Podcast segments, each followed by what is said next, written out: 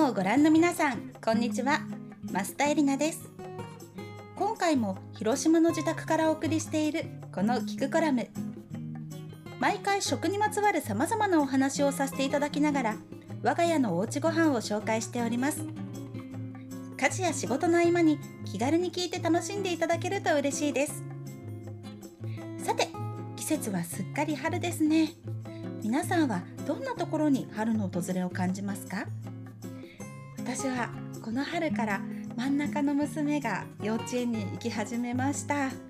お兄ちゃんと一緒の幼稚園に行くことをずっと楽しみにしていたんですがお揃いの制服を着て幼稚園に行くその背中を見ているとなんだか大きくなったなぁと嬉しい気持ちとちょっとなんだか寂しいような気持ちもあります。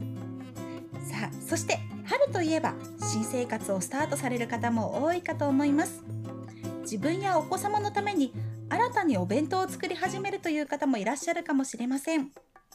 そんな今回は我が家のお弁当についてお話ししたいと思います。皆さんもお気に入りのお弁当などを思い浮かべながら聞いてみてくださいね。コラムの最後ではお家で作れる野菜たっぷりそぼろの作り方もご紹介します。ぜひ最後までゆったりと聞いてください。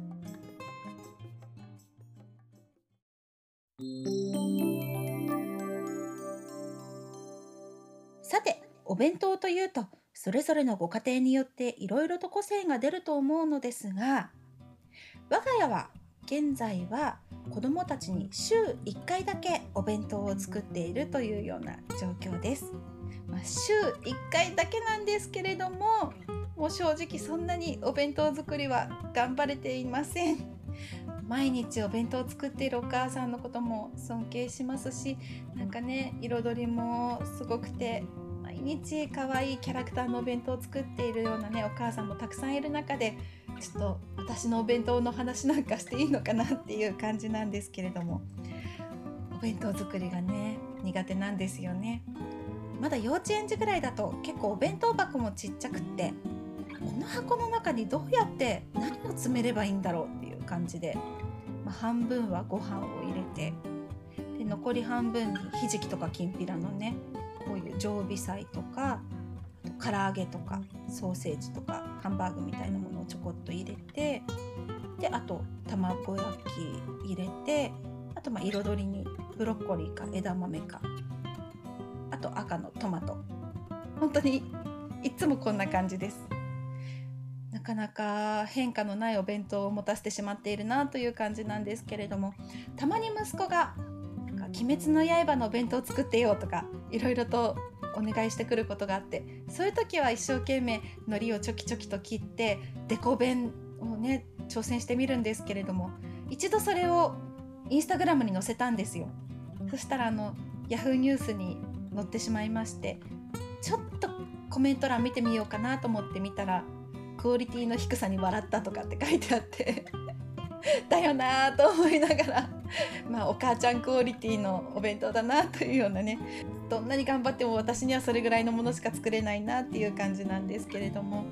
あの逆にお弁当こうやったらすごい簡単だけど華やかに見えるよみたいなものある方にはぜひぜひこのコメント欄で教えていただけたら嬉しいなというふうに思っています。そんな私なんですけれども運動会のお弁当の時とかお花見のお弁当の時にはかなり気合を入れて作ります。もうね設計図とかを書いてここにはこれを入れてとかそういったことも考えてお弁当を作ります。ちなみにお気に入りのお重は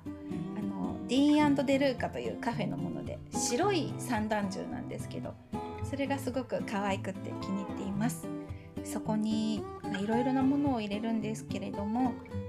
ね、ミートボールが子供が好きなのでミートボールとかあとあのチキチキボーンが家族みんな好きなんですけどそれ風のものをちょっと自分で作ってみたりとかあとまあ肉巻きの野菜とかを作ったりいろいろなものを入れています。ただもう一人では時間が足りなくなってしまって最後の方になると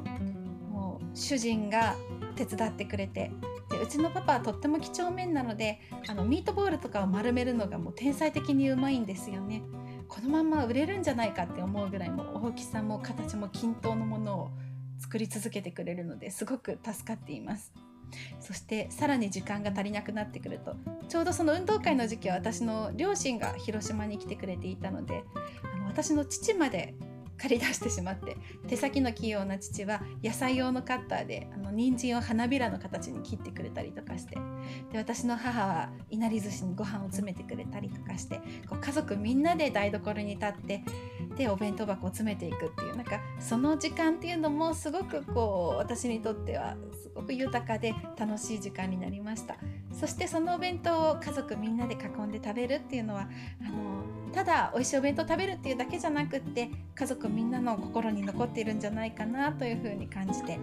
子どもたちが大きくなった時にこのシーンを思い出してくれるといいなと思いながら過ごしています。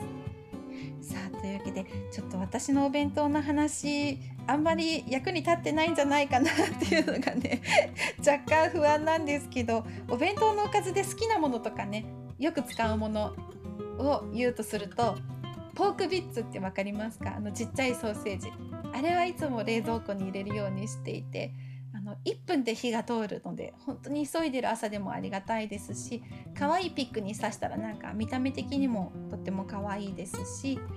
であとはお弁当じゃなくてもあのナポリタンのスパゲティの時とか、まあね、オムライスの時とかにもねパパッと入れて使えたりすると結構味も濃いですしいいアクセントになるので結構それは入れるようにしています。さあというわけでぜひぜひ逆に皆さんのお弁当の好きなおかずですとかおすすめのものがあったら教えていただけたら嬉しいなと思います。そして今日ご紹介したメニューなどもお弁当作りの参考になったら嬉しいです。